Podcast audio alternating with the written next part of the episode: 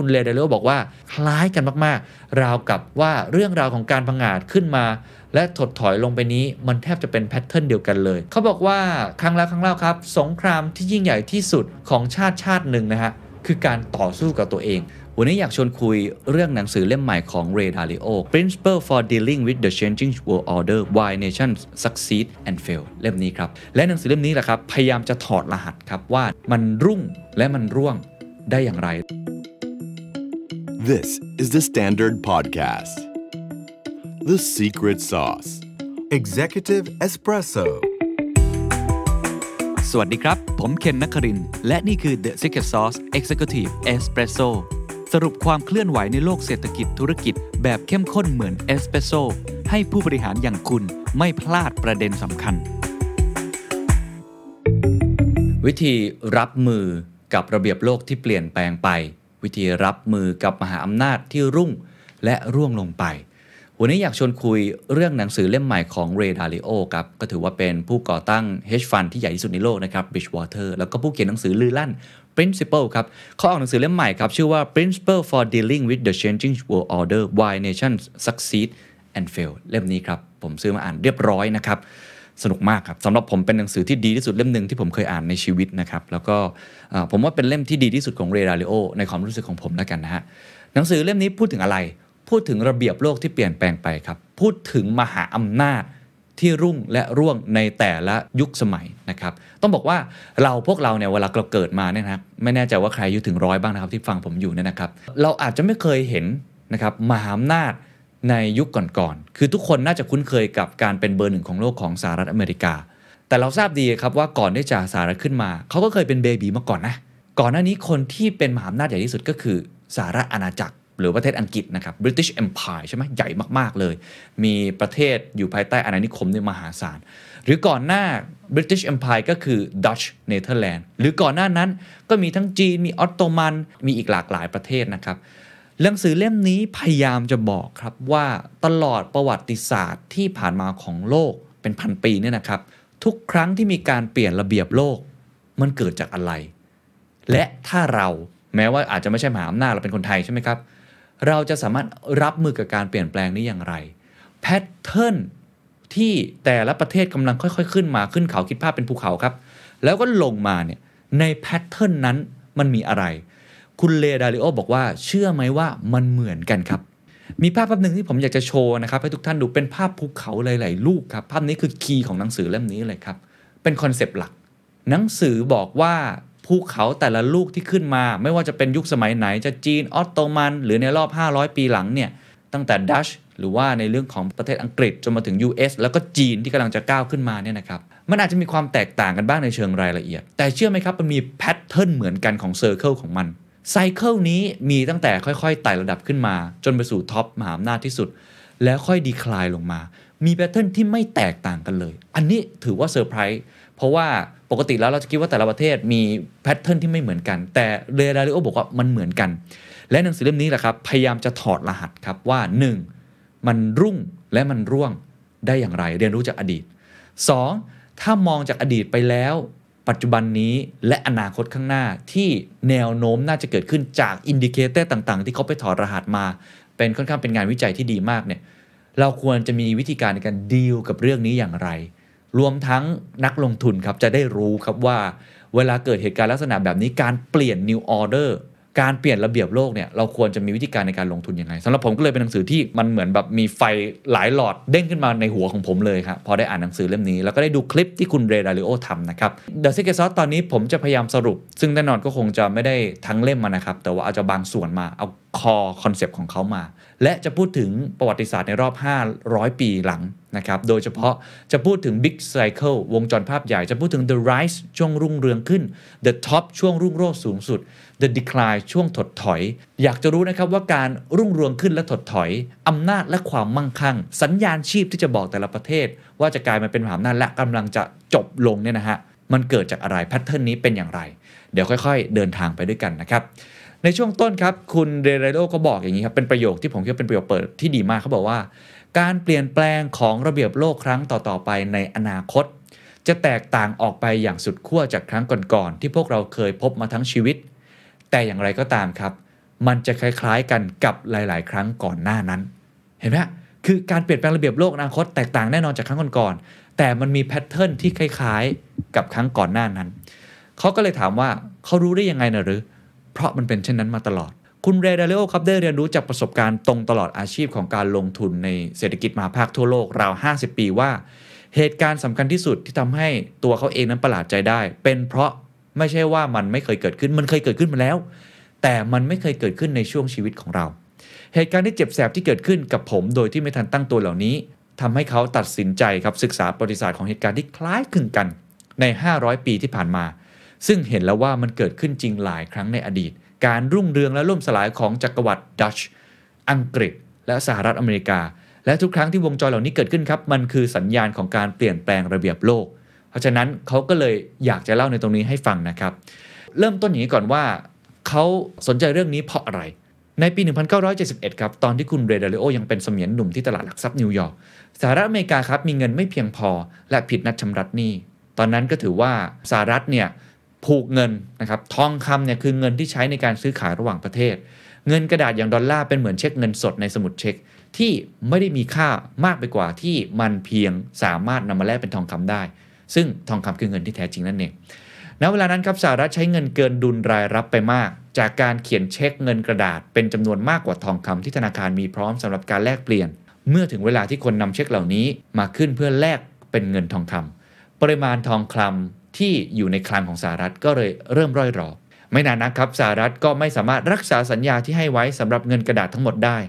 คนที่ถือเงินดอลลาร์ทำไงครับทีนี้ ก็รีบแห่กันไปแลกสิครับ แลกเปลี่ยนเงินดอลลาร์เป็นทองคำก่อนที่ทองคำนั้นจะหมดด้วยความรู้ที่ว่าสหรัฐกำลังจะขาดแคลนเงินที่แท้จริง ในเย็นวันที่ที่ 15 สิงหาคมครับ ประธานาธิบดีริชาร์ดนิกสันประกาศผ่านโทรทัศน์ครับ ซึ่งเผยแพร่ไปทั่วโลกว่า สหรัฐกำลังผิดสัญญาที่ให้ไว้ว่าจะอนุญาตให้ประชาชนสามารถแลกเงินดอลลาร์เป็นทองได้ แน่นอนเขาไม่ได้พูดตรงๆแบบนี้นะครับ แต่ว่าความหมายตรงๆเขาก็คือกำลังจะชักดาบเบี้ยวหนี้แล้วนั่นเอง หลายคนคงจำกันได้ครับ ประวัติศาสตร์นี้เขาเรียกว่า Nixon Shock นะฮะ เกิดการช็อกเกิดขึ้น ตอนนั้นคุณเรเรโอครับ ก็ได้ฟังทั้งหมดแล้วก็เข้าใจเลยครับว่า เงินตราแบบที่เราเข้าใจกันมานั้นกำลังจะถึงจุดจบครับ วิกฤตนี้ใหญ่หลวงแน่นอนนะครับ แล้วก็คาดว่าตลาดหุ้นวันรุ่งขึ้นก็คงจะดิ่งเหวครับเขาก็เลยไปเคาะกระดานซื้อขายหลักทรัพย์นะครับก่อนเวลาเพื่อเตรียมพร้อม เมื่อกระดิ่งสัญญาณเริ่มทำการดังขึ้นครับความโกลาหลก็อุบัติขึ้น แต่ไม่ใช่อย่างที่คุณ Ray Dalio คาดคิดครับ ตลาดพุ่งฮะกลายเป็น bull market ครับและสูงขึ้นไปเรื่อยๆ จนเกือบ 25%สิ่งเหล่านี้ทำให้คุณ Ray Dalio ประหลาดใจมากครับ เพราะว่าเขาไม่เคยเจอกับการลดค่าเงินหรือ currency devaluation มาก่อน เมื่อ ขุดลึกไปในประวัติศาสตร์เขาก็พบว่ามันเป๊ะเลยครับ ในปี 1933 เคยเกิดเหตุการณ์แบบนี้มาก่อนที่สหรัฐ ช่วงของประธานาธิบดีรูสเวลล์ครับ และก็ส่งผลกระทบแบบเดียวกันเป๊ะเลยครับ ตอนนั้นธนบัตรสกุลเงินดอลลาร์ก็ผูกโยงกับทองคำเหมือนกันสหรัฐก็กำลังจะขาดแคลนเหมือนกัน เพราะออกเช็คเงินธนบัตรมากกว่าทองคำนะครับที่จะมาแลกเปลี่ยนได้รูสเวลล์ก็ประกาศวิทยุเช่นเดียวกันว่าจะผิดสัญญาที่จะรับแลกเปลี่ยนเงินดอลลาร์เป็นทองคำทั้งสองกรณีนี้ครับคือการเลิกผูกมัดทองคำ กับเงินสหรัฐ ซึ่งทำให้สหรัฐนั้นสามารถจับจ่ายเงิน เกินกว่ารายได้ต่อไปได้อย่างง่ายดายเพียงแค่ปริ้นเงินออกมาครับ แค่พิมพ์ธนบัตรออกมาให้มากขึ้น และเนื่องจากความมั่งคั่งของประเทศไม่ได้เพิ่มขึ้นตามปริมาณเงินดอลลาร์ค่าของสกุลเงินดอลลาร์แต่ละดอลลาร์ครับก็เลยลดลง เพราะว่าดอลลาร์ที่พิมพ์เพิ่มขึ้นมานั้นเข้าสู่ตลาด โดยไม่มีการเพิ่มขึ้นของผลิตภาพใดๆ คือ productivity จริงๆ ก็เหมือนกับเหตุการณ์ปัจจุบันเลยนะครับ คือพิมพ์เงินออกมา แต่ว่ามันไม่ได้เอาไปใช้อะไรในแง่ของ productivity มากนัก ปริมาณเงินที่เพิ่มขึ้นถูกนำไปทำอะไรครับ คิดภาพเหมือนตอนนี้เลยฮะหุ้นครับหุ้นพุ่งครับทองคำครับสินค้าโภคภัณฑ์อื่นๆจำนวนมาก และนั่นคือสาเหตุทำให้ราคาสิ่งเหล่านี้ปรับตัวเพิ่มขึ้น หลังจากที่คุณเรเดลิโอศึกษาประวัติศาสตร์มากขึ้น เขาก็พบกันว่าสิ่งเหล่านี้เกิดขึ้นครั้งแล้วครั้งเล่าในอดีต ไม่ใช่แค่ ยุคสหรัฐ2องสายุคนี้เท่านั้น เมื่อไรก็ตามครับที่รัฐบาลใช้จ่ายเงินมากกว่าเงินรายได้ ที่พวกเขาจัดเก็บได้จากภาษี และสถานการณ์ต่างๆ เริ่มย่ำแย่ เงินพวกเขาก็จะหมด และเกิดความต้องการเงินมากขึ้น พวกเขาทำไงครับ ก็พิมพ์เงินออกมาสิครับ และพิมพ์แบบมากขึ้นมาเป็นมหาศาล ซึ่งทำให้มูลค่าของเงินนั้นลดลงสวนทางกับราคาของ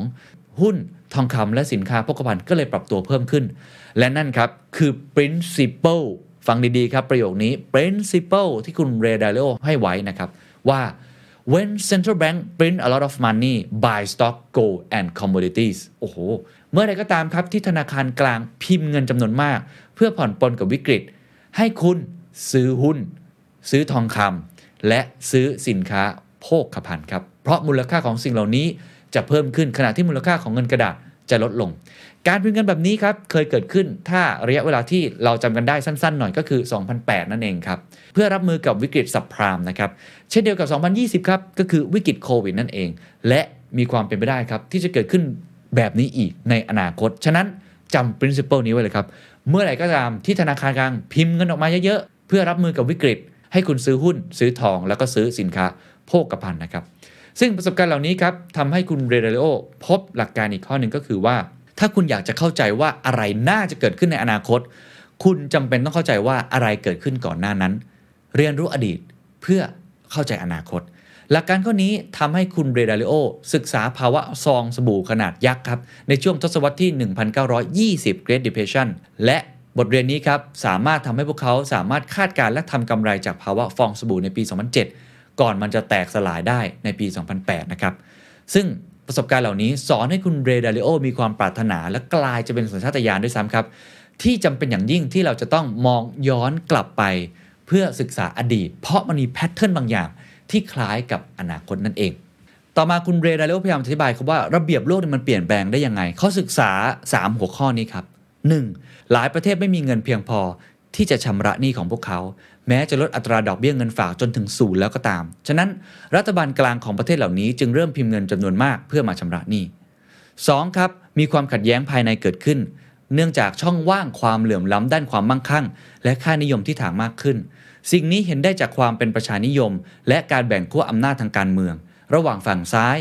ต้องการกระจายความมั่งคั่ง ก็คือฝั่งผู้ตามตรงเสรีนิยมนะฮะ และฝั่งขวาครับก็คือฝั่งอนุรักษ์นิยม ต้องการปกป้องผู้ที่ถือครองความมั่งคั่งอยู่ 3. ครับมีการเพิ่มสูงขึ้นของความขัดแย้งจากภายนอก ระหว่างชาติมหาอำนาจที่กำลังพังงาดขึ้น และชาติมหาอำนาจที่กำลังเป็นผู้นำอยู่ ปัจจุบันก็จีนกับสหรัฐเห็นชัดเจนนะครับฉะนั้นคุณเรดาริโอจึงมองย้อนกลับไปและสังเกตพบว่าเหตุการณ์ทั้ง 3 เหตุการณ์เหล่านี้เคยเกิดขึ้นพร้อมกันหลายครั้งในอดีต และลงเอยด้วยการเปลี่ยนแปลงระเบียบโลก และระเบียบภายในประเทศเกือบทุกครั้ง ครั้งสุดท้ายที่เกิดขึ้นครับ ครั้งนี้หลายคนอาจจะพอมีคุณพ่อคุณแม่ที่จำกันได้ ก็คือปี 1930 ถึงปี 1945 แต่ก่อนจะไปถึงตรงนั้น เรามาตอบคำถามนี้กันก่อนครับว่า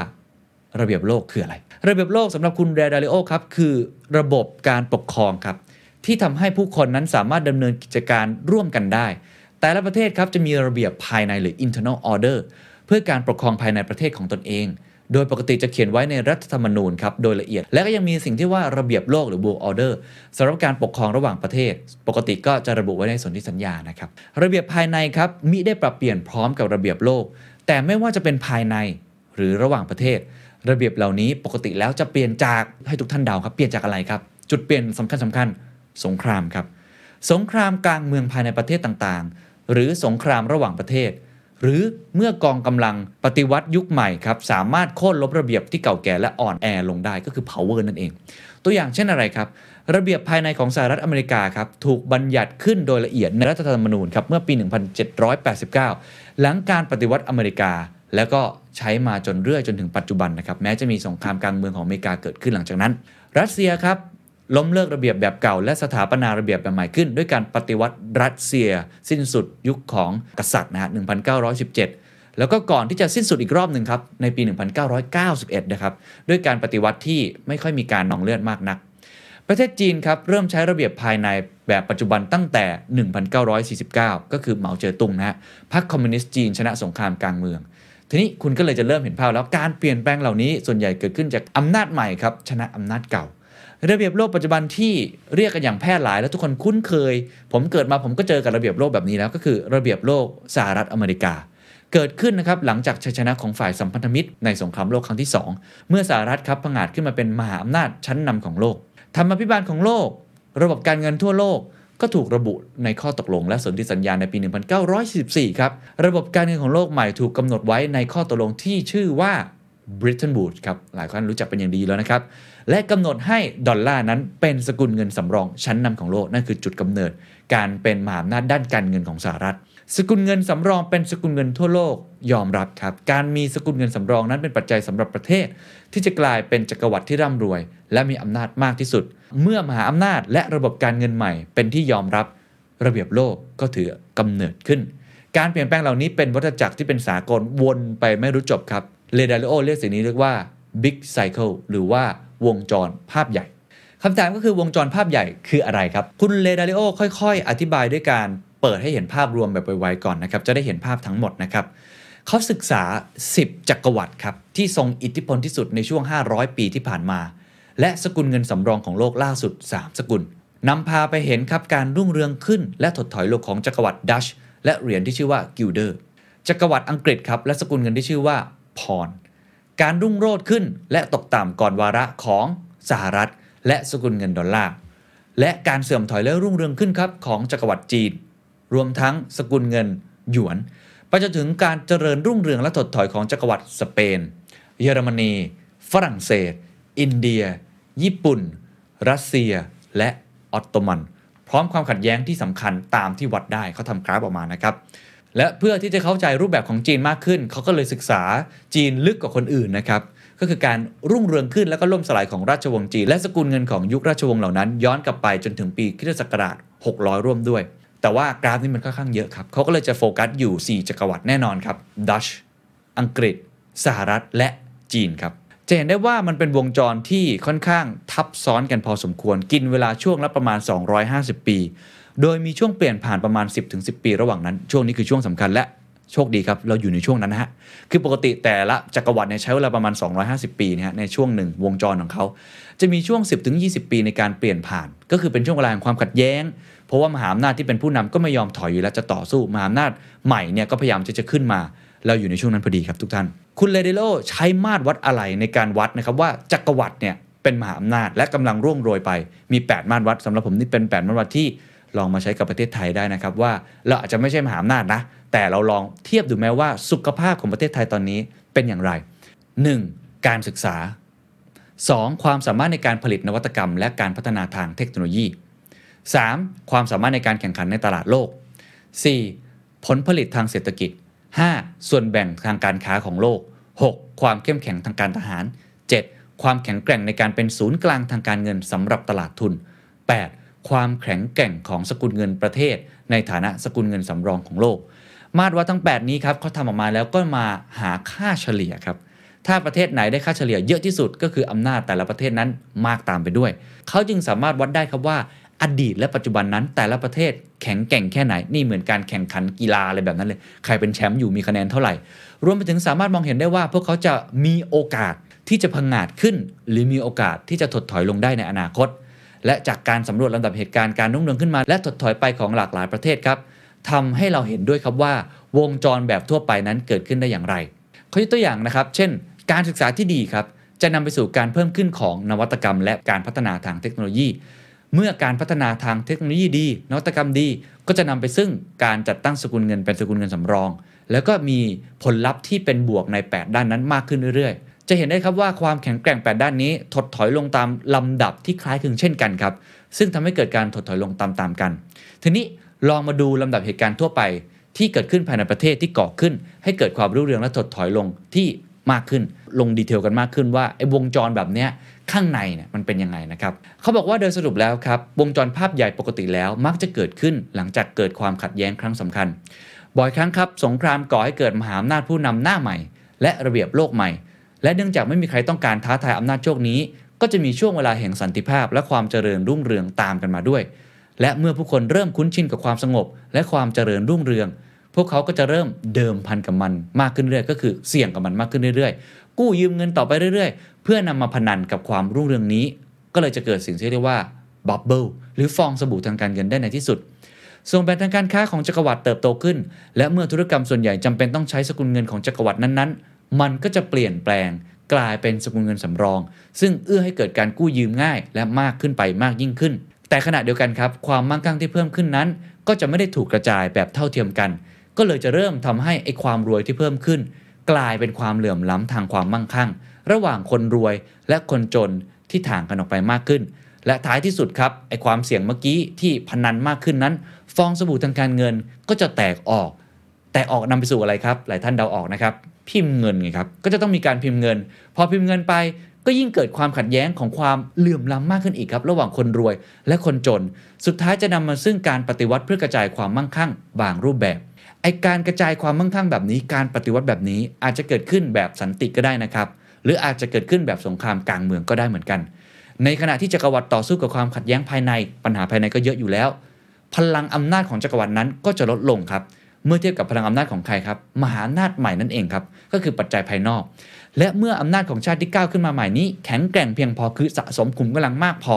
ที่จะเริ่มทัดทานมหาอำนาจผู้นำที่เขากำลังมีปัญหาภายในบ้านของเขาอยู่ ก็จะเกิดความขัดแย้งภายนอกเกิดขึ้น โดยส่วนใหญ่แล้วเขาบอกว่าจะเป็นสงครามครับ สงครามตอนนี้ก็เลยมีทั้งภายใน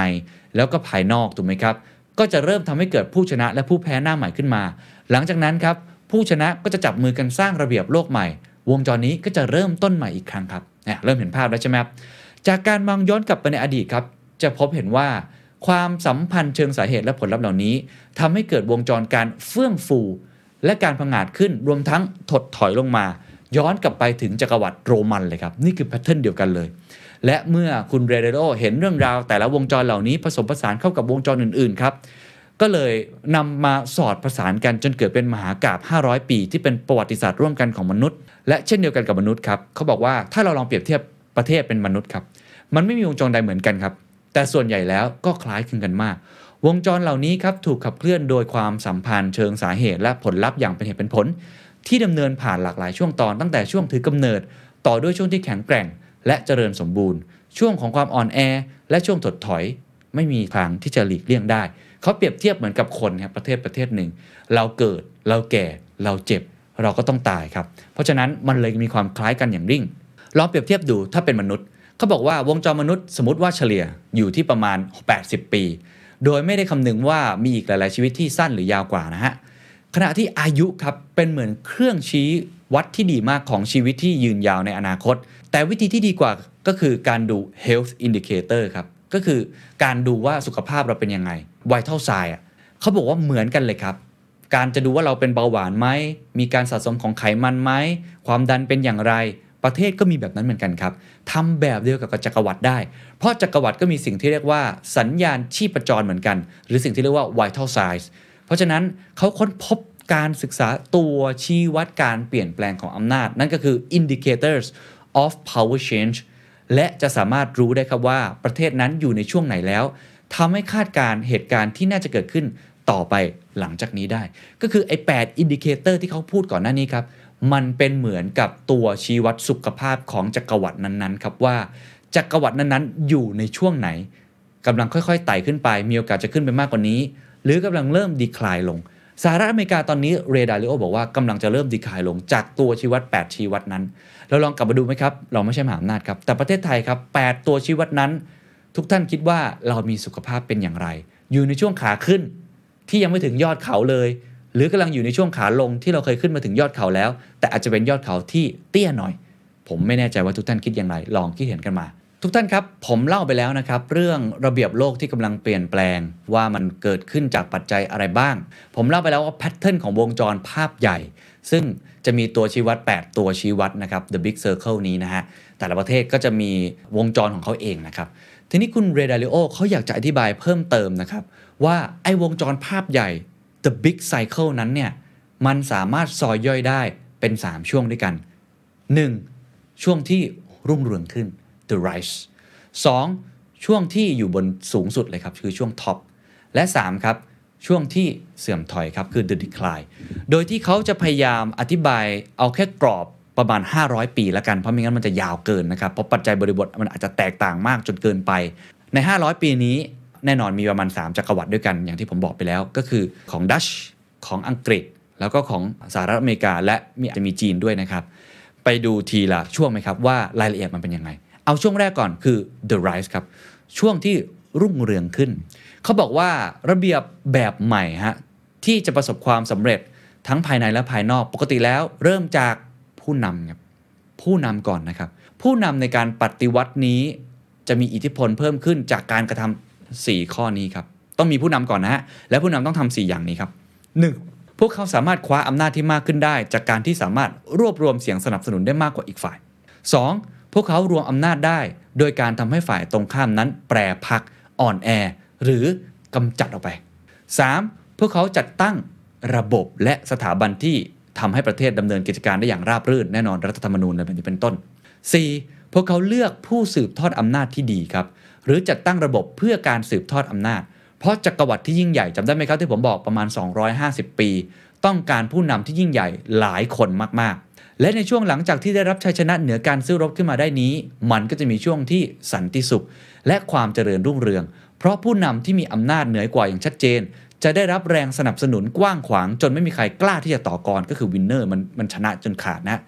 และช่วงนี้เองครับผู้นำประเทศนั้นๆจำเป็นต้องออกแบบระบบที่ยอดเยี่ยม เพื่อการยกระดับความมั่งคั่งและอำนาจของประเทศ การที่จะเป็นประเทศที่ยิ่งใหญ่ได้ครับ สิ่งแรกและสิ่งสำคัญที่สุดครับคือพวกเขาครับจะต้องมีระบบการศึกษาที่แข็งแกร่ง ซึ่งไม่ได้แต่เพียงสอนและถ่ายทอดความรู้และทักษะเท่านั้น แต่ยังจะต้องบ่มเพาะอีก 3 บุคลิกด้วยกันครับ 1. บุคลิกของความเข้มแข็งครับ strong character ของคน 2. ครับ ความมีอารยะนะครับ หรือว่า civility ครับ 3. ครับ work ethic ครับ ความปรารถนาในการทำงานหนัก คือประชาชนก็ต้องมี 3 บุคลิกนี้ด้วย สิ่งเหล่านี้ครับจะถูกสอนที่ไหนครับ ครอบครัวครับ โรงเรียนครับ หรือว่าสถาบันทางศาสนาทำให้เกิดความเคารพในข้อบังคับ กฎหมายและระเบียบภายในสังคม รวมทั้งสำคัญสุดครับ สิ่งที่บ่อนเซาะทำร้ายคือ คอร์รัปชันครับต้องไม่มีการคอร์รัปชันเกิดขึ้น ซึ่งจะทำให้พวกเขาสามารถปรองดองสามัคคีเพื่อเป้าหมายและทำงานร่วมกันได้อย่างราบรื่น ในขณะที่พวกเขาทำสิ่งนี้ครับพวกเขาก็จะค่อยๆ พัฒนาจากการผลิตสินค้าพื้นฐานทั่วไป เป็นการผลิตเทคโนโลยี เป็นการผลิตนวัตกรรมครับเห็นไหมครับ มันจะค่อยๆ วางรากฐาน fundamental เริ่มจากผู้นำก่อนครับสข้อเมื่อกี้ รวบรวมอำนาจ แล้วก็ตั้งสถาบันหนึ่งขึ้นมา 2. ครับเขาจะต้องทำให้ประชาชนนั้นมีความรู้มีความเข้าใจคือการศึกษาสำคัญจริงๆนะฮะและทำให้เกิดค่านิยมของคนในประเทศนั้นๆ กฎระเบียบบางสิ่งบางอย่างที่ต้องทำงานหนัก และมีเรื่องของไม่คอร์รัปชันอะไรต่างๆ หลังจากนั้นครับก็ต้องมีการสร้างเทคโนโลยีหรือสินค้าที่มากกว่าการแค่เป็นสินค้าพื้นฐานทั่วไป เพื่อสร้าง income มากขึ้นเขายกตัวอย่างอย่างนี้ ชาวดัตช์ครับที่เคยก้าวขึ้นมาล้มจักรวรรดิฮับส์บูร์กนะครับและได้รับการศึกษาที่ยอดเยี่ยมมาก พวกเขามีหัวในการประดิษฐ์และสร้างสรรค์ที่มากขึ้น จนกระทั่งหนึ่งใน 4 ของสิ่งประดิษฐ์ชิ้นสำคัญของโลกเป็นฝีมือของเขา สิ่งประดิษฐ์ที่สำคัญที่สุดของดัชคืออะไรครับ หลายท่านเรียนประวัติศาสตร์โดยเฉพาะเฮียวิทนะฮะเคยพูดกับผมไว้เหมือนกันว่าเรือครับเรือเดินสมุทรเรือคือการเสาะหาพื้นที่ใหม่ที่ยังไม่มีเครื่องบินตอนนั้น เป็นเทคโนโลยีที่ล้ำจริงๆครับสามารถเดินทางไปทำอะไรครับ ไปล่าอาณานิคมเดินทางไปทำอะไรครับ ล่าทรัพย์สมบัตินั่นเอง และการริเริ่มเมื่อเกิดเรือแบบนั้นดัชยังได้ริเริ่มอีกสิ่งหนึ่งที่สำคัญมากเป็นฟันเดเมนทัลหลักเลย ก็คือระบบทุนนิยมครับ ที่เริ่มเกิดขึ้น เพื่อเป็นการจัดหาเงินทุนสนับสนุนการเดินทางโดยเรือ VOC บริษัท IPO แรกจำได้ไหมฮะจักรวรรดิดัชและเช่นเดียวกับจักรวรรดิผู้นำทั้งหมดครับ ยกระดับความคิดของพวกเขาครับ ด้วยการเปิดรับไอเดียและแนวคิดที่ดีสุดจากทั่วทุกมุมโลกเพราะเขาเห็นโลกมากคนอื่นนะเขาเดินทางเยอะ เมื่อทำแบบนี้ครับ ประชาชนในประเทศก็จะมีสิ่งที่เรียกว่าผลิตภาพมากขึ้น และสามารถที่จะแข่งขันในตลาดโลกได้มากขึ้น อันเห็นได้จากผลผลิตทางเศรษฐกิจ และส่วนแบ่งทางการค้าของโลกที่เพิ่มเติบโตขึ้น output แล้วก็ trade ปัจจุบันนี้คุณสังเกตเห็นได้จากสหรัฐเช่นเดียวกันครับ และจีนครับ ที่เริ่มมี economic output และเริ่มมีเทรดครับผลผลิตทางเศรษฐกิจและส่วนแบ่งทางการค้าโลกที่ใกล้เคียงกันมาเรื่อยๆ เรื่องของเทรดนี่จีนนี่แซงแล้วนะครับ จากนั้นครับเมื่อประเทศเหล่านี้เริ่มมีการค้าขายในระดับโลกมากขึ้น ตอนนี้เริ่มไต่ระดับขึ้นมาแล้วนะฮะพวกเขาจะเป็นต้องเพิ่มอีกสิ่งหนึ่งที่เรียกว่าทหารครับฮีวิตก็เคยบอกผมครับว่าเรือที่ออกไปล่าสินค้าเนี่ยล่าอาณานิคมจะต้องมีเรือทหารประกบไปด้วยนะครับ เพราะฉะนั้นเขาก็จะเอาเงินบางส่วนมาพัฒนาความแข็งแกร่งทางการทหาร เพื่อปกป้องเส้นทางการค้า และผลประโยชน์ในประเทศจากการโจมตี และหากเป็นไปได้ด้วยดีครับ วงจรเหล่านี้ครับก็จะสู่การเติบโตที่แข็งแกร่งมากขึ้นนำไปสู่เป็นทุนสำหรับการลงทุนด้านการศึกษา โครงสร้างพื้นฐาน และการวิจัยพัฒนาได้นั่นเอง เห็นไหมครับ เริ่มจากเทคโนโลยีบางสิ่งบางอย่างก่อนมีเรือ ส่งสินค้าออกไปขายนำเข้าสินค้าออกมาเทรดสินค้าอะไรต่างๆ ได้ เทคโนโลยีดีขึ้น หลังจากนั้นการทหารดีขึ้น แล้วถ้าการทหารดีปกป้องผลประโยชน์ของตัวเองได้มากขึ้น เงินทองก็จะมากขึ้นไปเรื่อยๆกอบโกยผลประโยชน์ เอาไปพัฒนาสิ่งอื่นได้มากขึ้น การศึกษาโครงสร้างพื้นฐานต่างๆ และสิ่งต่อมาครับ พวกเขาจำเป็นจะต้องพัฒนาระบบเพื่อกระตุ้นและให้อำนาจกับกลุ่มคน ที่มีความสามารถในการสร้างและแสวงหาความมั่งคั่งด้วยครับ คือไม่ได้กระจุกอยู่แค่ภาครัฐอย่างเดียว ในทุกๆ กรณีเหล่านี้จักรวรรดิที่ประสบความสำเร็จที่สุดใช้วิธีการอะไรครับ ทุนนิยมนั่นเองครับทุนนิยมครับเพื่อส่งเสริมผู้ประกอบการที่สามารถสร้างผลิตภาพที่สูงขึ้น แม้แต่จีนเองครับที่นำโดยพรรคคอมมิวนิสต์ที่กลายมาถึงจุดนี้ได้ ก็เพราะว่าการใช้วิธีการบริหารเศรษฐกิจแบบทุนนิยม ก็คือเติ้งเสี่ยวผิงครับ ไม่ว่าจะเป็นแมวขาวหรือแมวดำครับ ไม่สำคัญครับ จับหนูได้ก็พอ และสิ่งที่เขาบอกก็คือว่า it's glorious to be rich ความร่ำรวยนั้นสวยงามเหลือเกิน เพราะฉะนั้นจากแพทเทิร์นที่คุณเรเดโอทำมาทั้งหมดครับ ถ้าคุณแข็งแกร่งด้านการค้าแล้ว คุณแข็งแกร่ง ด้านทหารแล้ว ระบบทุนนิยมจะเป็นตัวช่วยทำให้มันสเกลความยิ่งใหญ่ของคุณได้อีกทำไมลองไปฟังต่อครับ สิ่งที่เขาทำคือการพัฒนาตลาดทุนครับ มีตลาดกู้ยืมเงิน ตลาดตราสารหนี้ และตลาดหุ้นช่วยทำอะไรครับทำให้ผู้คนทั่วๆไปครับคนธรรมดาครับ สามารถเปลี่ยนจากเงินออมๆที่ไม่ได้มาใช้ประโยชน์ครับเป็นการลงทุนได้ครับ ให้ทุนสำหรับการประดิษฐ์และพัฒนา กระจายความสำเร็จไปสู่ประชาชน ที่สามารถสร้างสิ่งดี ๆ ให้เกิดขึ้นได้พูดง่ายก็คือปกติแล้วสมมติอย่างดัชสร้างเรือออกไป เป็นจักรวรรดิล่าอาณานิคมอะไรต่างๆ แทนที่จะมีเงินจากแค่ฝั่งภาครัฐเก็บภาษีอย่างเดียว เปิดเป็นตลาดทุนสิ เป็นบริษัทที่อยู่ในตลาดหลักทรัพย์สิคนทั่วๆไปอีกมากมายที่อาจจะพอมีเงินอยู่บ้าง และอยากจะเพิ่มความมั่งคั่งของตัวเอง ก็จัดสรรเงินบางส่วน ส่งไปให้บริษัทที่มีโอกาสที่จะเติบโต การทำธุรกิจมันก็ขยายมากขึ้น เศรษฐกิจก็เติบโตตาม และนี่ครับคือเหตุผลของการสเกลที่เขาเรียกว่าการจัดสรร wealth การจัดสรรผลประโยชน์ออกไป ตัวอย่างชัดเจนที่สุดครับ ก็คือบริษัท IPO แห่งแรก มหาชนแห่งแรกก็คือ บริษัทอินเดียตะวันออกของดัชที่เรียกว่า Dutch East India Company นั่นเอง และตลาดหุ้นแห่งแรกดัชเป็นคนที่ทำตลาดหุ้นแห่งแรกนะครับที่คอยเป็นแหล่งทุนให้กับบริษัท ซึ่งเป็นส่วนสำคัญของระบบที่สร้างความมั่งคั่ง และอำนาจมหาศาลครับและต่อมาครับเมื่อมีสิ่งเหล่านั้นมีตลาดหุ้นแล้วมีบริษัทมหาชนแล้วจักรวรรดิที่ยิ่งใหญ่ที่สุดครับก็จะพัฒนาศูนย์กลางทางการเงินชั้นนำของโลก เพื่อดึงดูดและกระจายเม็ดเงินของโลกนะครับก็แน่นอนครับอัมสเตอร์ดัมเคยเป็นศูนย์กลางทางการเงินของโลกใครครับลอนดอนไงฮะลอนดอนก็เคยเป็นเช่นกันครับตอนที่จักรวรรดิอังกฤษดังมากๆ และปัจจุบันครับนิวยอร์กกำลังเป็นขนาดนี้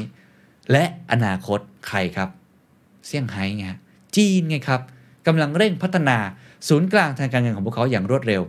สิ่งสำคัญที่สุดครับ สิ่งเหล่านี้จะเกิดขึ้นได้ จะต้องมี 3 บุคคลครับที่ต้องทำงานร่วมกันอย่างแข็งขันครับ จึงจะเกิดสิ่งเหล่านี้ 1. นายทุนครับ 2. รัฐบาล และ 3. กองทัพครับนายทุน รัฐบาล กองทัพต้องทำงานร่วมกัน ยกตัวอย่างชาวดัชไม่ใช่แค่ทำงานร่วมกันได้ดีเท่านั้น แต่ทำงานล้อมรวมกันเป็นสิ่งเดียวเลย สิ่งนั้นก็คือบริษัท Dutch East India นั่นเองครับ Dutch East India เป็นยังไงครับ เป็นการผูกขาดการค้าจากรัฐบาลครับ และมีกองทัพของตัวเองที่ได้รับการอนุญาตอย่างเป็นทางการ ออกเรือไปพร้อมกันครับ กองทัพ แข็งแกร่ง รัฐบาลสร้างกฎหมายที่เอื้ออำนวยให้ในทุนครับ สามารถผูกขาดการค้าได้ ก็ออกสู่ตลาดโลกแสวงหาความมั่งคั่ง อังกฤษครับเป็นมหาอำนาจต่อมาใช่ไหมครับทำเหมือนกันแทบจะ ป๊ะเลยฮะ ก็คือ British East India Company นั่นเองทำงานกันระหว่างภาคธุรกิจ รัฐบาล และทหารเหมือนเป๊ะเลยครับ ปัจจุบันนี้ครับกลุ่มอุตสาหกรรมทหารของสหรัฐ DUS Military Industrial Complex เหมือนกันเป๊ะเลยครับ และใครครับที่กำลังดำเนินรอยตามเหมือนกันครับ จีนครับ จีนนี่แทบจะชัดกว่าด้วยนะเพราะภาครัฐเขาค่อนข้างแข็งแรงมากนะครับในระบบการปกครองของเขาเหมือนกันหมดเลยฮะเมื่อประเทศเหล่านี้ครับกลายเป็นอาณาจักรทางการค้าของประเทศที่ใหญ่ที่สุด การทำธุรกรรมต่างๆ สามารถชำระด้วยสกุลเงินของพวกเขา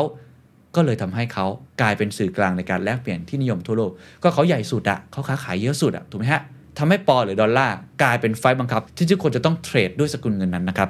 เนื่องจากสกุลเงินนั้นได้รับการยอมรับอย่างกว้างขวางครับ นอกจากการเป็น means of payment แล้วใช้จ่ายแล้ว ยังเป็นอะไรอีกครับ แน่นอนครับ คนทั่วโลกก็ต้องการที่จะออมเงินครับ คุณจะเอาเงินบาท หรือคุณจะเอาเงินดอลลาร์ล่ะครับ ถูกไหมฮะ ก็ต้องเป็นดอลลาร์สมัยนี้ สกุลเงินนั้นก็จะกลายเป็นไม่ใช่แค่การแลกเปลี่ยนอย่างเดียว แต่เป็นการสะสมความมั่งคั่ง และกลายเป็น reserve ของโลกครับกลายเป็นสกุลเงินสำรองชั้นนำของโลก เงินกิลเดอร์ของชาวดัตช์เคยเป็นสกุลเงินสำรองหลักของโลกครับเงินปอนด์ครับเคยเป็นเช่นเดียวกันครับเมื่ออังกฤษเป็นมหาอำนาจของโลก ดอลลาร์ตอนนี้ก็เป็นอย่างนั้นเช่นเดียวกัน และหลายคนกำลังจะพูดว่าหยวนกำลังจะมาท้าชิงตรงนี้ ก็เพราะว่ามหาอำนาจจีนกำลังค่อยๆไต่ระดับขึ้นมา นั่นเองครับ การมีสกุลเงินสำรองครับ ช่วยทำให้อะไรอีกครับ มันจะเป็นการต่อยอดไปอีกจักรวรรดินั้นสามารถกู้ยืมเงินได้มากกว่าประเทศอื่นๆ ซึ่งเป็นข้อได้เปรียบที่ใหญ่หลวงมากครับ ตอนนี้จีนถือว่าถือเงินสำรองของสหรัฐเยอะมากนะฮะ เป็นเจ้าหนี้ใหญ่สุดนะฮะ ลองคิดดูครับ ผู้คนทั่วโลกครับล้วนอยากที่จะออมเงิน แล้วก็ให้จักรวรรดิผู้นำนั้น กู้เงินสกุลเงินตัวเอง เพราะว่ามันแข็งแกร่งนะฮะซึ่งประเทศที่ไม่มีสกุลเงินสำรองแบบนี้ ไม่มีข้อได้เปรียบแบบนี้ ใครจะมาอยากกู้เงินของประเทศไทยซื้อพันธบัตรไทยเยอะแยะขนาดนั้นถูกไหมฮะ สหรัฐก็ยังได้เปรียบกว่า แต่เมื่อใดก็ตามครับที่จักรวรรดิเริ่มหมดเงินตัวเองครับ สิ่งที่เขาทำได้ก็คือการพิมพ์เงินครับ ซึ่งถือว่าเป็นเอกสิทธิ์เฉพาะกับจักรวรรดินะฮะไม่ใช่ทุกคนจะพิมพ์เงินได้แบบนั้น แบบที่เกิดขึ้นในสหรัฐในปี 1971 ครับ สิทธิพิเศษ เอกสิทธิ์หรือ privilege ในการพิมพ์เงินเหล่านี้ จากการมีสกุลเงินสำรองทำให้การกู้ยืมเงินเพิ่มสูงขึ้น และกลายเป็นจุดเริ่มต้นของฟองสบู่นั่นเอง ตอนนี้มันเริ่มไต่ขึ้นไปนะฮะ เหตุการณ์ต่อเนื่องของความสัมพันธ์เชิงสาเหตุและผลลัพธ์ ซึ่งนำไปสู่การเกื้อกูล ซึ่งกันและกันของอำนาจทางการทหาร ทางการเมือง และการเงิน บวกกับอำนาจในการกู้ยืมเงิน การมีสกุลสำรอง เกิดขึ้นพร้อมกันแบบนี้เรื่อยมาตั้งแต่มีการเริ่มบันทึกประวัติศาสตร์คือย้อนกลับไป ไม่ใช่แค่ใน 500 ปีก่อนนั้นนั้นคุณเลราเลโอบอกเป็นอย่างนั้นทั้งหมดเลยนะฮะทุกๆจักรวรรดิที่กลายมาเป็นจักรวรรดิที่ทรงอิทธิพลที่สุดในโลกนี้ ก็ดำเนินรอยตามแบบนี้ จนกระทั่งถึงจุดสูงสุดครับ The Top ครับ เมื่อคุณเข้ามาสู่ช่วงที่รุ่งโรจน์ถึงจุดสูงสุดครับ ความแข็งแกร่งทั้งหลายที่ถูกรักษาเอาไว้ แต่สิ่งหนึ่งที่ฝังอยู่ในผลแห่งความสำเร็จครับ ผลอันนั้นมีเมล็ดแห่งความเสื่อมถอยอยู่ครับ นี่เป็นเรื่องของ Big Cycle ที่เกิดขึ้นได้นะครับ ผู้คนในประเทศที่ร่ำรวยและมีอำนาจสูงครับ จะมีรายได้ที่สูงกว่า ซึ่งทำให้ตัวพวกเขานั้นมีราคาในตัวเอง คือค่าแรงครับเริ่มแพงขึ้น และเขาก็อาจจะแข่งขันน้อยลงเมื่อเทียบกับแรงงานในประเทศอื่นๆครับที่เต็มใจจะทำงานเพื่อผลตอบแทนที่ต่ำกว่า ในขณะเดียวกันครับ ผู้คนในประเทศอื่นๆครับก็จะเริ่มลอกเลียนแบบครับทั้งวิธีการเทคโนโลยีต่างๆ ของมหาอำนาจที่เป็นผู้นำซึ่งก็ยิ่งจะลดทอนความสามารถในการแข่งขันของผู้นำนั้นลงไปอีกครับ ลองไปดูตัวอย่างครับ คุณเรเดลิโอยกตัวอย่างช่างต่อเรือชาวอังกฤษครับ สามารถที่จะจ้างแรงงานได้ถูกกว่าช่างต่อเรือชาวดัชนะฮะดังนั้นพวกเขาจึงจ้างนักออกแบบเรือชาวดัชมาออกแบบเรือที่ล้ำหน้ากว่า โดยใช้แรงงานต่อเรือเป็นชาวอังกฤษครับที่ค่าจ้างนั้นถูกกว่า เป็นเหตุให้อังกฤษนั้นมีความสามารถในการแข่งขันที่สูงมากขึ้น ซึ่งนำไปสู่การรุ่งเรืองของอังกฤษ และการถดถอยของดัชในที่สุดครับ นี่คือเหตุผลหนึ่งนะครับยังมีเหตุผลหนึ่งครับเขาบอกว่านอกจากนั้นครับพอประเทศรวยขึ้นครับผู้คนก็เริ่มจะไม่ทำงานหนักเหมือนเดิม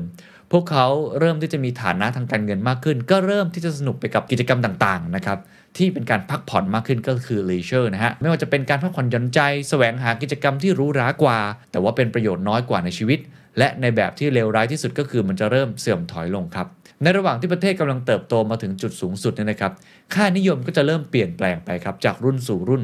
จากรุ่นคุณปู่คุณย่านะฮะ ที่อาจจะปักกัดตีนถีบพอมาถึงยุคของหลานหรือเหลนเนี่ยก็เริ่มที่จะมีการสืบทอดอำนาจและความร่ำรวยเหล่านั้นออกไป ก็เลยช่ำชองเรื่องการศึกการทำการทหารเนี่ยน้อยลง ห้อมล้อมไปด้วยความหรูหราฟู่ฟ้า แล้วก็คุ้นชินกับชีวิตที่สะดวกสบายทำให้เขาอ่อนแอนะครับแล้วก็มีสิ่งที่เรียกว่า vulnerability นะครับหรือว่าความเปราะบางที่เพิ่มมากขึ้น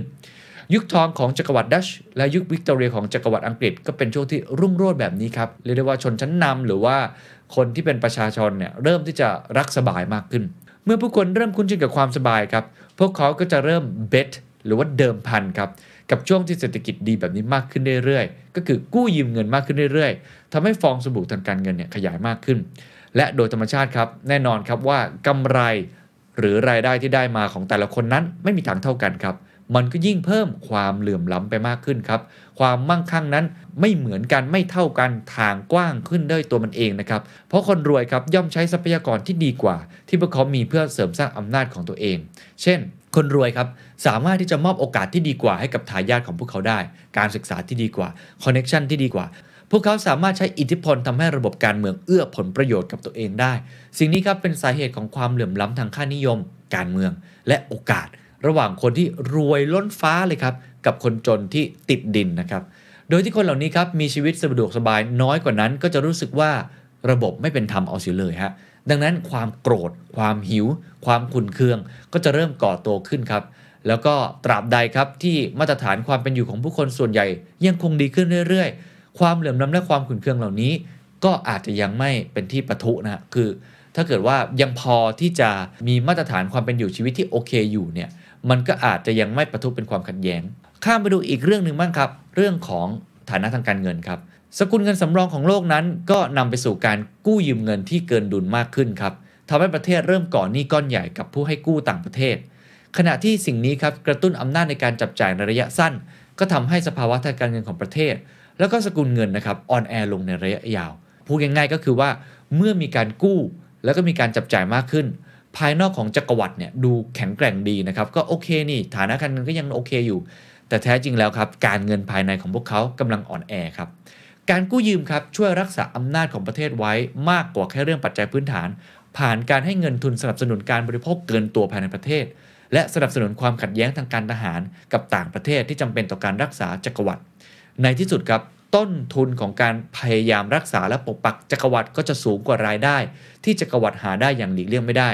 และทำให้จักรวรรดินั้นเริ่มขาดกำไร หรือบางคนใช้คำว่าถังแตก ดังเช่นจักรวรรดิดัชนะครับที่ขยายอาณาจักรไปทั่วโลกเยอะจนเกินไปครับแล้วก็จะยืนยันครับที่จะทำสงครามนะครับหลังผ่านสงครามที่มีค่าใช้จ่ายมากขึ้นเรื่อยๆ หลายครั้งครับกับมหาอำนาจอย่างอังกฤษ หรือว่ายุโรปอื่นๆ เพื่อปกป้องเขตแดนและเส้นทางการค้าครับเช่นเดียวกันครับจักรวรรดิอังกฤษครับแผ่ขยายขึ้นมีระบบระเบียบมากขึ้น และสูญเสียความได้เปรียบทางการแข่งขัน เมื่อมหาอำนาจคู่แข่งโดยเฉพาะเยอรมนีครับพุ่งทะยานขึ้นสวนทาง ซึ่งนำไปสู่การแข่งขันสะสมอาวุธที่ราคาแพงขึ้นเรื่อยๆ และในที่สุดก็คือสงครามโลกนะครับสหรัฐก็เช่นเดียวกันครับสหรัฐใช้เงินไปกว่า 8 ล้านล้านดอลลาร์ครับในสงครามต่างประเทศ และผลกระทบของสงครามต่างๆ ตั้งแต่เหตุการณ์นายวันวัน และอีกหลายล้านนะฮะหมดไปกับปฏิบัติการทางการทหาร และฐานทัพ ซึ่งประจำการอยู่ในประเทศต่างๆ กว่า 70 ประเทศ แต่ก็ยังคงไม่มากพอครับที่จะสนับสนุนการแข่งขันทางทหารกับประเทศจีน ในภูมิภาครอบๆ จีนก็อย่างที่บอกนะครับในทะเลจีนใต้แบบนั้นนะฮะในวงจรนี้ครับประเทศที่รวยกว่าสุดท้ายแล้วครับหนี้ครับก็จะเพิ่มมากขึ้นเรื่อยๆ จากการกู้ยืมเงินจากต่างประเทศครับที่จนกว่า แต่ว่าอาจจะมีเงินออมเยอะกว่านะครับนี่เป็นหนึ่งในสัญญาณครับของการเริ่มต้นการสับเปลี่ยนของอำนาจและความมั่งคั่ง เหตุการณ์นี้ครับเริ่มต้นเกิดขึ้นในทศวรรษที่ 1980 นะครับขณะที่ GDP ต่อหัวของสหรัฐสูงกว่าจีนถึง 40 เท่าครับ แต่สหรัฐครับเริ่มที่จะกู้ยืมเงินจากจีนนะครับที่ต้องการเก็บออมเงินเนี่ยนะครับในสกุลเงินดอลลาร์เพราะเป็นสกุลเงินสำรองของโลก เช่นเดียวกันครับจักรวรรดิอังกฤษแบบเดียวกันเป๊ะเลยครับกู้ยืมเงินจำนวนมากจากบรรดาอาณานิคมของตัวเองนะครับที่ยากจนกว่ามากนะครับแล้วก็จักรวรรดิดัชนะครับก็ทำแบบเดียวกันครับในช่วงที่รุ่งโรจน์สูงสุดนั้น หากจักรวรรดิผู้นำเนี่ยนะฮะเริ่มหาผู้ให้กู้หน้าใหม่ไม่ได้แล้วเหล่าประเทศต่างๆนะครับที่ถือสกุลเงินของจักรวรรดินั้น ก็จะเริ่มหาหนทางที่จะ เทขายครับ แล้วก็ลงจากขบวนรถนี้นะครับขบวนรถที่มันอาจจะเริ่มลงจากเขาแล้ว แทนที่จะซื้อเก็บออมปล่อยกู้ หรือว่าจะขึ้นขบวนไปนั่นเอง และเมื่อเกิดสิ่งนั้นครับ ความแข็งแกร่งก็จะเริ่มลดน้อยถอยลงครับนำมาสู่เฟสที่3นะครับนั่นก็คือ the decline ครับช่วงเสื่อมถอย ช่วงถดถอยเกิดจากความอ่อนแอทางเศรษฐกิจภายในประเทศ ที่มาพร้อมกับการแข่งแย่งขัดแย้งภายใน หรือการต่อสู้กับภายนอกครับที่มีต้นทุนสูง หรืออาจจะเป็นทั้งสองครับ โดยปกติครับช่วงถดถอยจะค่อยๆ เป็นไปอย่างช้าๆ แล้วก็จะดิ่งลงทันทีนะครับอย่างฉับพลัน เมื่อหนี้เริ่มพอกพูนใหญ่ขึ้นมากๆ และเกิดภาวะเศรษฐกิจตกต่ำและจักรวรรดิเนี่ยนะครับไม่สามารถกู้ยืมเงินที่จำเป็นสำหรับการจ่ายหนี้ได้ ฟองสบู่ทางการเงินก็จะโผล่หรือว่าแตกออกสิ่งนี้ครับจะทำให้เกิดความยากลำบากภายในประเทศอย่างใหญ่หลวงครับ และบีบบังคับให้ประเทศดังกล่าวครับ จะต้องเลือกระหว่าง 1. ผิดนัดชำระหนี้ หรือ 2. พิมพ์เงินไงครับออกมาเป็นจำนวนมากๆ ส่วนใหญ่ประเทศเหล่านี้ก็จะเลือกวิธีการพิมพ์เงินครับก็จะพิมพ์เงินใหม่อยู่เสมอๆแรก ๆ ก็พิมพ์ทีละเล็กทีละน้อย และสุดท้ายครับก็พิมพ์มากขึ้นเป็นจำนวนมหาศาล ซึ่งก็ถือว่าเป็นการ devaluation ก็คือด้อยค่า ของสกุลเงิน แล้วก็ทำให้ inflation ครับเพิ่มอัตราเงินเฟ้อเกิดขึ้น ลองไปดูจักรวรรดิดัตช์นะครับจักรวรรดิดัตช์นะครับสกุลเงินกิลเดอร์ด้อยค่าลง เพราะวิกฤตทางการเงินอันเนื่องมาจากการใช้จ่ายเกินดุล และการทำสงครามนะครับสงครามอังกฤษเนเธอร์แลนด์ครั้งที่ 4 เช่นเดียวกันครับจักรวรรดิอังกฤษครับค่าเงินปอนด์ก็ด้อยค่าลงครับเพราะค่าใช้จ่ายที่มากเกิน และหนี้จากการทำสงครามโลก 2 ครั้งแม้ว่า อังกฤษเองจะเป็นผู้ชนะสงครามนะแต่ว่าทำสงครามมันก็เจ็บใช่ไหมไม่มีใครเป็นผู้ชนะที่แท้จริงมีแต่คนที่เจ็บน้อยเจ็บมากนะครับสหรัฐก็เช่นเดียวกันครับ ได้เกิดวัฏจักรวงจรหนี้ครับ ที่สถานะทางการเงินของอเมริกาเนี่ยบูมแล้วก็บัสก็คือฟูขึ้นมา แล้วก็ฟุบลงไปแบบนี้มาแล้ว 3 รอบครับ คือยุค 90 ครับ ก็คือ .com ครับหลังจากนั้นก็คือยุคของ subprime ครับหลังจากนั้นก็คือโควิด -19 3 รอบ โดยมีธนาคารกลางครับเข้ามาแทรกแซงในแต่ละครั้งด้วยมาตรการที่หนักข้อขึ้นเรื่อยๆ ก็คือพิมพ์เงินมากขึ้นเรื่อยๆ เมื่อภาครัฐประสบปัญหาครับไม่สามารถให้เงินทุนกับตัวเองได้ เมื่อภาวะเศรษฐกิจแย่ และเมื่อมาตรฐานความเป็นอยู่พื้นฐานของคนส่วนใหญ่ลดลง และมีความเหลื่อมล้ำทางการเมืองเกิดมากขึ้น ค่านิยมความมั่งคั่งต่างๆ เริ่มไม่เท่าเทียมกัน สิ่งเหล่านี้ครับจะทำให้เกิดความขัดแย้งภายในประเทศอย่างหลีกเลี่ยงไม่ได้ ระหว่างคนรวยและคนจน รวมไปถึงอาจจะเป็นเรื่องของชาติพันธุ์ ศาสนา แล้วก็ชนเผ่า หรือว่าชนกลุ่มน้อยเนี่ยเพิ่มขึ้นอย่างรุนแรง มันเลยนำมาซึ่งสิ่งที่เรียกว่า political extremism ก็คือลัทธิสุดโต่งทางการเมืองที่ต้องบอกว่ามันมาพร้อมกับอีกแพ็กเกจหนึ่งก็คือวิถีประชานิยมของทั้งฝ่ายซ้ายแล้วก็ฝ่ายขวาครับ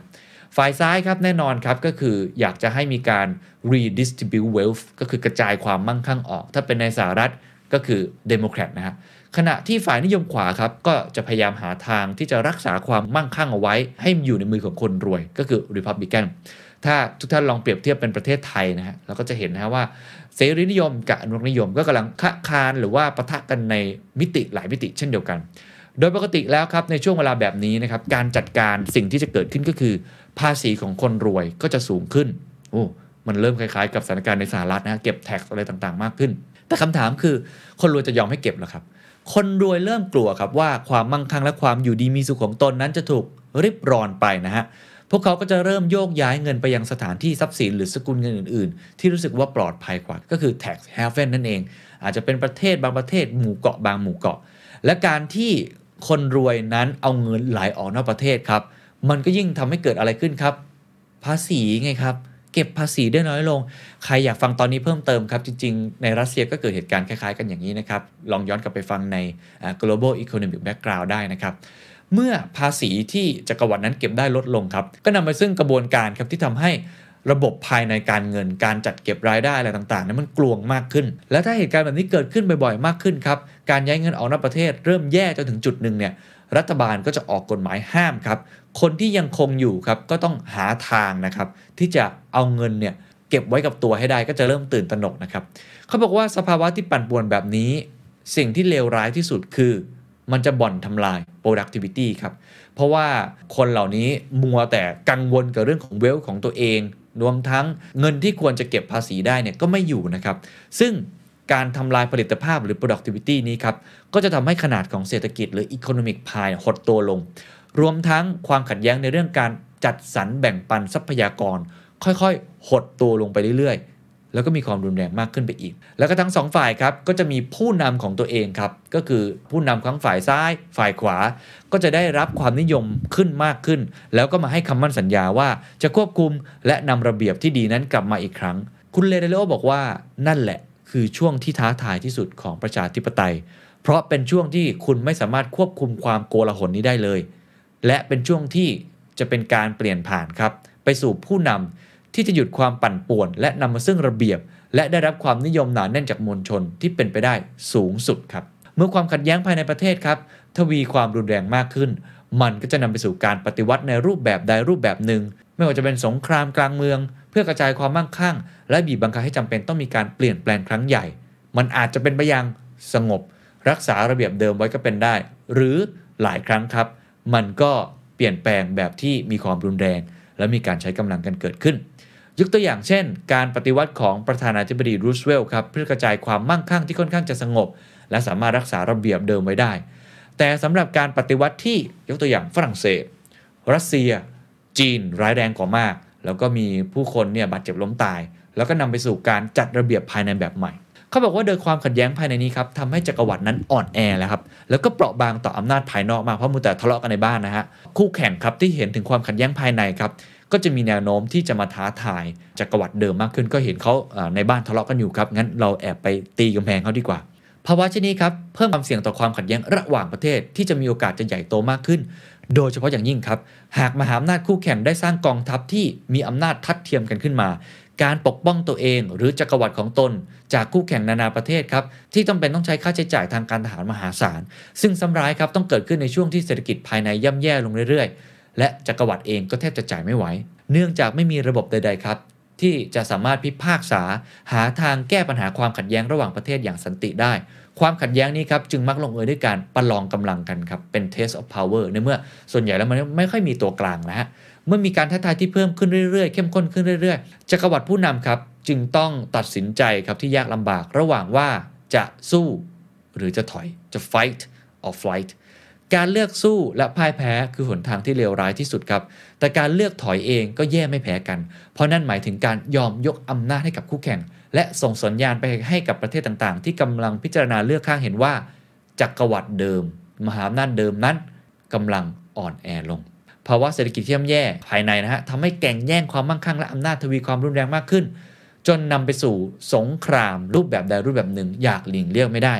สงครามนั้นมีค่าใช้จ่ายที่สูงลิบครับและขณะเดียวกันครับก็ทำให้เกิดการเปลี่ยนแปลงเชิงโครงสร้าง ที่ปรับเปลี่ยนระเบียบแบบใหม่ให้สอดคล้องกับความเป็นจริงของความมั่งคั่ง และอำนาจในโลกครับ และเมื่อเหล่าคนที่ถือสกุลเงินสำรองนะครับ และเป็นเจ้าหนี้ของจักรวรรดิที่กำลังเสื่อมถอย หมดศรัทธาครับกับจักรวรรดิ แล้วก็เทขายเงินสกุลนั้นทิ้ง และนั่นครับคือจุดสิ้นสุดอวสานของ The Big Cycle ของวงจรภาพใหญ่ จากสกุลเงินทั้งหมดครับประมาณ 750 สกุลนะครับที่เกิดขึ้นตั้งแต่ปีคริสตศักราช 1700 ปัจจุบันครับให้เดาครับว่าเหลือกี่สกุลเงินครับเหลือเพียง 20%เท่านั้นครับ และทุกๆ สกุลเงินนั้นได้ถูกด้อยค่าลงทั้งหมด เช่น จักรวรรดิดัตช์ครับ เหตุการณ์นี้ครับเกิดขึ้นหลังการพ่ายแพ้ในสงครามอังกฤษเนเธอร์แลนด์ครั้งที่4 เมื่อพวกเขาครับไม่สามารถจ่ายคืนเงินก้อนใหญ่ที่เป็นหนี้ระหว่างทำสงครามได้ ก็นำไปสู่เรื่องของ bank run นะครับก็คือมีการแห่ถอนเงินจากธนาคารอัมสเตอร์ดัมแล้วก็มีการแห่เทขายสกุลเงินนี้อย่างรุนแรง จึงทำให้จำเป็นต้องพิมพ์เงินเข้ามาเป็นอาหารสาร แล้วมันก็เป็นการด้อยค่าสกุลเงินตัวเอง จนสุดท้ายครับจักรวรรดินี้ก็ irrelevant ก็คือหมดความสำคัญลงไปก็คือเสื่อมถอยลง อังกฤษครับลองไปดูบ้างครับ เหตุการณ์นี้ครับเกิดขึ้นหลังสิ้นสุดสงครามโลกครั้งที่ 2 ครับ เมื่อพวกเขาจ่ายหนี้ครับที่กู้มาทำศึกสงครามไม่ไหวนะครับทั้งทั้งที่เป็นผู้ชนะสงครามนะครับก็อย่างที่ผมบอกครับว่า ผู้ที่ชนะสงครามเนี่ยก็ยังจะต้องเสียเงินเสียทอง เสียกำลังพลไปค่อนข้างมากอยู่ดี ก็เลยสู่ลูปเดิมๆนะครับแน่นอนครับก็พิมพ์เงินนะฮะค่าเงินก็ได้ค่า แล้วก็เกิดการแห่เทขายเงินปอนอย่างต่อเนื่องตามลำดับ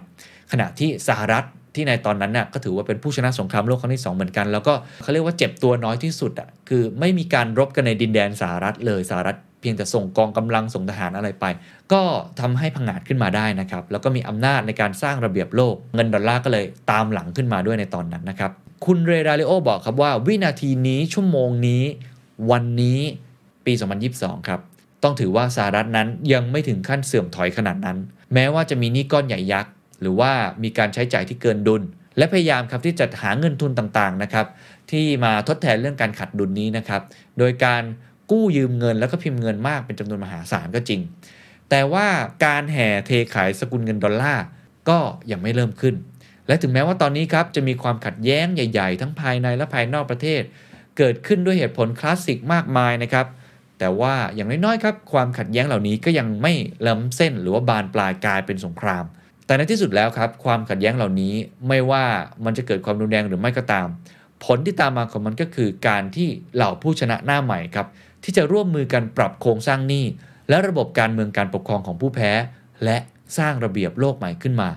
จากนั้นวงจรและจักรวรรดินั้นก็จะสิ้นสุดลง พร้อมการเริ่มต้นใหม่ของวงจรและจักรวรรดิผู้นำหน้าใหม่ และเริ่มวนวัฏจักรทั้งหมดแบบเดิมอีกครั้ง นี่คือสิ่งที่คุณเลเดโอพยายามจะอธิบายให้เห็นนะครับว่า Big Cycle โดยปกติแล้วมันเกิดขึ้นได้อย่างไร แน่นอนครับสิ่งที่เขาเล่ามาทั้งหมดนี้มันอาจจะไม่ได้เกิดขึ้นเหมือนกันเป๊ะๆในแต่ละวงจรนะครับ แต่ส่วนใหญ่แล้วคุณเลเดโอบอกว่าคล้ายกันมากๆ ราวกับว่าเรื่องราวของการพังอาจขึ้นมา และถดถอยลงไปนี้มันแทบจะเป็นแพทเทิร์นเดียวกันเลย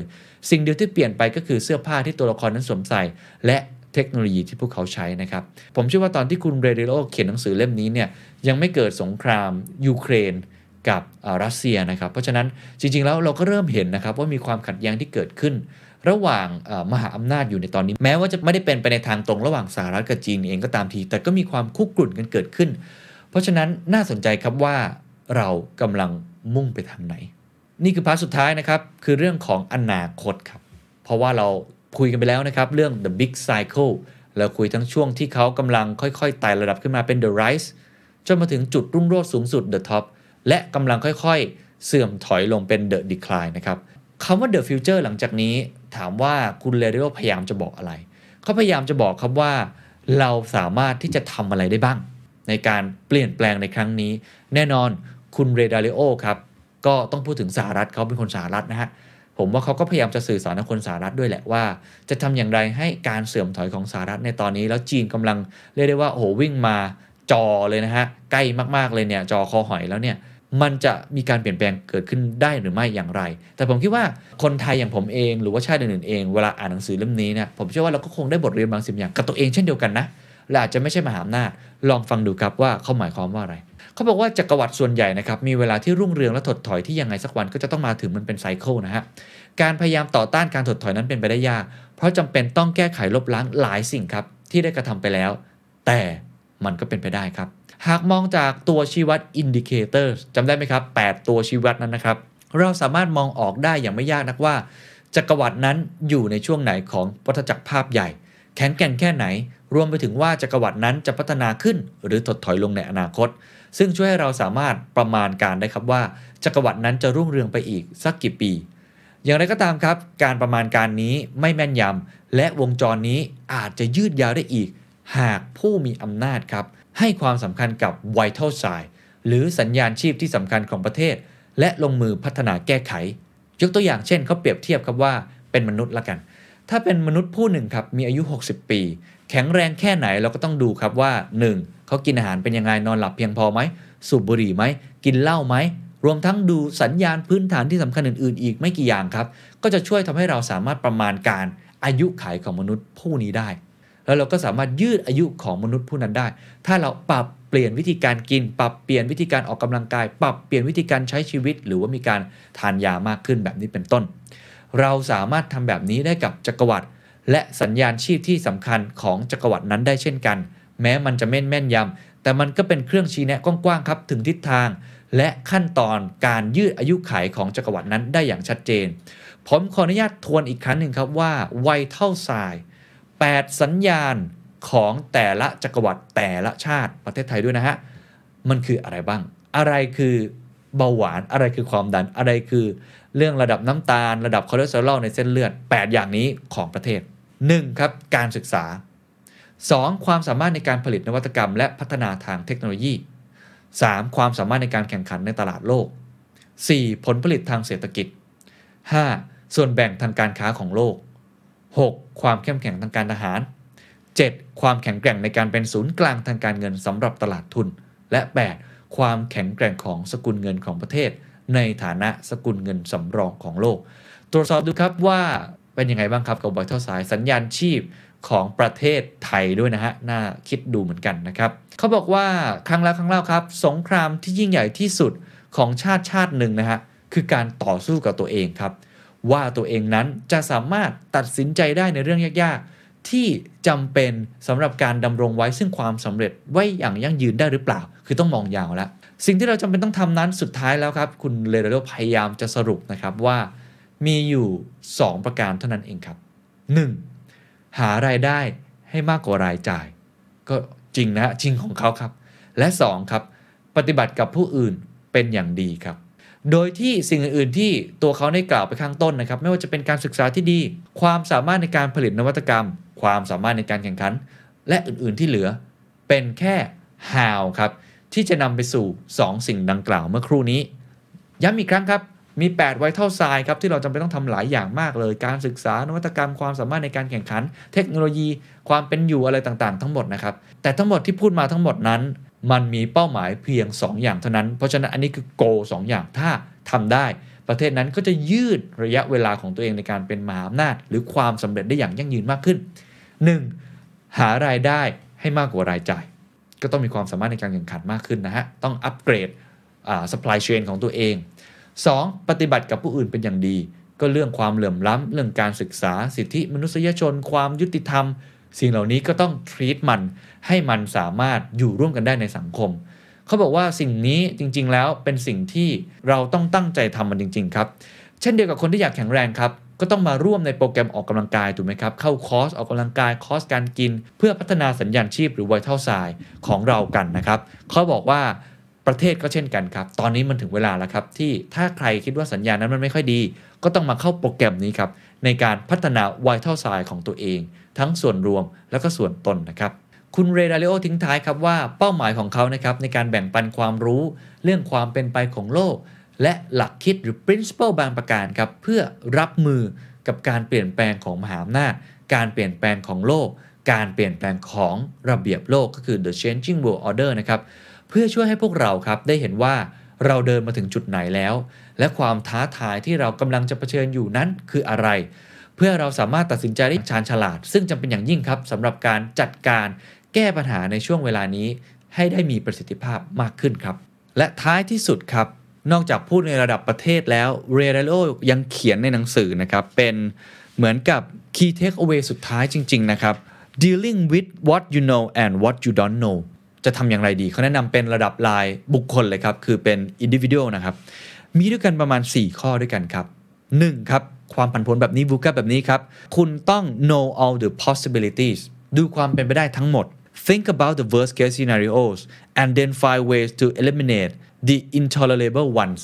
ต้องมีการคิดแบบที่เป็นฉากทัศน์ที่เลวร้ายที่สุด คือดูความเป็นไปได้ของธุรกิจของคุณ ดูความเป็นไปได้ของ portfolio ในการลงทุนของคุณ ดูความเป็นไปได้ของงานของคุณในทุกรูปแบบ แล้วก็พยายามครับมองนะครับว่าอะไรครับคือเหตุการณ์ที่น่าจะเลวร้ายที่สุดที่น่าจะเกิดขึ้นได้ เสร็จแล้วหาทางในการกำจัดจุดตรงนั้นให้ได้ครับ ก็เป็นการคิดเพื่อประเมินความเสี่ยงนะครับนั่นคือข้อที่ 1 worst case scenario 2ครับคำสั้นๆคำเดียวครับ diversify ครับต้องกระจายความเสี่ยง อย่าใส่ไข่ไว้ในตะกร้าใบเดียวครับ ข้อที่ 3 ครับเขาบอกว่าให้พวกเรานั้นมองความพึงพอใจที่เป็นระยะยาวมากกว่าที่จะมองประโยชน์ระยะสั้นไม่ว่าจะทำงานอะไรก็ตามทีครับ ให้มีวิชั่นครับ มองไปไกลๆ จะตัดสินใจทำอะไร ตัดสินใจว่าสิ่งเหล่านั้นที่กำลังจะทำกำลังจะลงทุนกำลังจะบุกกำลังจะตั้งรับกำลังจะทำอะไรก็ตามที่ มันดีต่อผลระยะยาวจริงหรือไม่ ถ้ามันดีต่อแค่ผลระยะสั้น 1-2 ปี แต่มันเกิดผลเสียในระยะยาว คุณต้องพิจารณาดีๆนะครับเรเดลิโอบอกว่าให้เลือกสิ่งที่น่าจะเป็นผลในระยะยาวมากกว่า แม้ว่าจะไม่ผลิดอกออกผลระยะสั้น แต่มันเป็นสิ่งที่ดีกว่าในอนาคตอย่างแน่นอน แล้วข้อสุดท้ายครับ เขาบอกว่าให้คุณไปอยู่วงล้อมหรือว่าสามเหลี่ยมของคนเก่งๆครับ ให้ไปอยู่ใกล้คนเก่งๆให้ได้มากที่สุด ถามว่าทำไมเขาบอกว่าเขาสามารถที่จะ stress trace my thinking คือเล่ากระบวนการคิด หรือว่าทดสอบกระบวนการคิดวิสัยทัศน์ของเรากลยุทธ์ของเราสิ่งที่เรากำลังจะทำปัญหาของเราความท้าทาย แล้วก็เรียนรู้จากคนเก่งๆนั้นได้ ก็คือพยายามครับที่จะต่อยอดไอเดียของตัวเอง ความคิดของตัวเองมิฉะนั้นแล้วเนี่ยเราก็จะอยู่แต่ในกาลาของตัวเองเพราะโลกใบนี้มันซับซ้อนมากขึ้น มันคลุมเครือมากขึ้น มันคาดเดาได้ยากมากขึ้นนะครับนี่คือทั้งหมดนะครับของการสรุปหนังสือ Principle for Dealing with the Changing World Order นะครับ ผมแปลเป็นไทยในฉบับของผมเองนะว่าเป็นหลักการหรือวิธีในการรับมือครับ กับระเบียบโลกที่รุ่งและร่วง แล้วก็ส่วนตัวผมเองนะครับ ที่ผมได้จากหนังสือเล่มนี้มากๆเลยนะครับ ก็คือเราได้เห็นเลยครับว่ามหาอำนาจที่มีการผัดเปลี่ยนกันเนี่ยมันมีสาเหตุมีแพทเทิร์นที่คล้ายกันมากอย่างไม่น่าเชื่อ แน่นอนเราไม่ใช่มหาอำนาจนะครับในฐานะคนไทยอย่างเรา แต่เราสามารถที่จะทำให้ไอ้ curve เนี่ยที่มันกำลังจะค่อยๆ พุ่งขึ้นไป หรือกำลังจะค่อยๆลงมาเนี่ยให้มันเป็น curve ที่สูงขึ้นได้ไหมเราพัฒนาให้มันเป็นจุดสูงสุดได้มากกว่านี้ไหม เราช่วยกันดันไม่ให้มันลงไปมากกว่านี้ได้ไหม มันมีดัชนีชี้วัดอยู่ 8 อย่าง มันมีวิธีการหลายอย่างที่เราสามารถเรียนรู้ได้ มันบอกครับว่ายังไงก็ตาม คุณต้องหารายรับให้มากกว่ารายจ่าย มันบอกครับว่าเราต้อง treat ดีกับประชาชน เราต้องมีหลักการมีสถาบันที่ดีเพียงพอกับการอยู่ร่วมกัน มันบอกครับว่าผู้นำสำคัญอย่างยิ่งนะครับในการเปลี่ยนแปลงอนาคต ของประเทศนั้นๆนะครับ นี่คือทั้งหมดนะครับที่หวังว่าจะเป็นประโยชน์กับทุกท่านนะครับ ขอจบประโยคเดียวกันนะครับ กับประโยคของคุณเรดาริโอนะครับเขาจบแบบนี้ครับเขาบอกว่า May the force of evolution be with you ครับ ขอพลังแห่งวิวัฒนาการจงสถิตอยู่กับคุณทุกคน สวัสดีครับ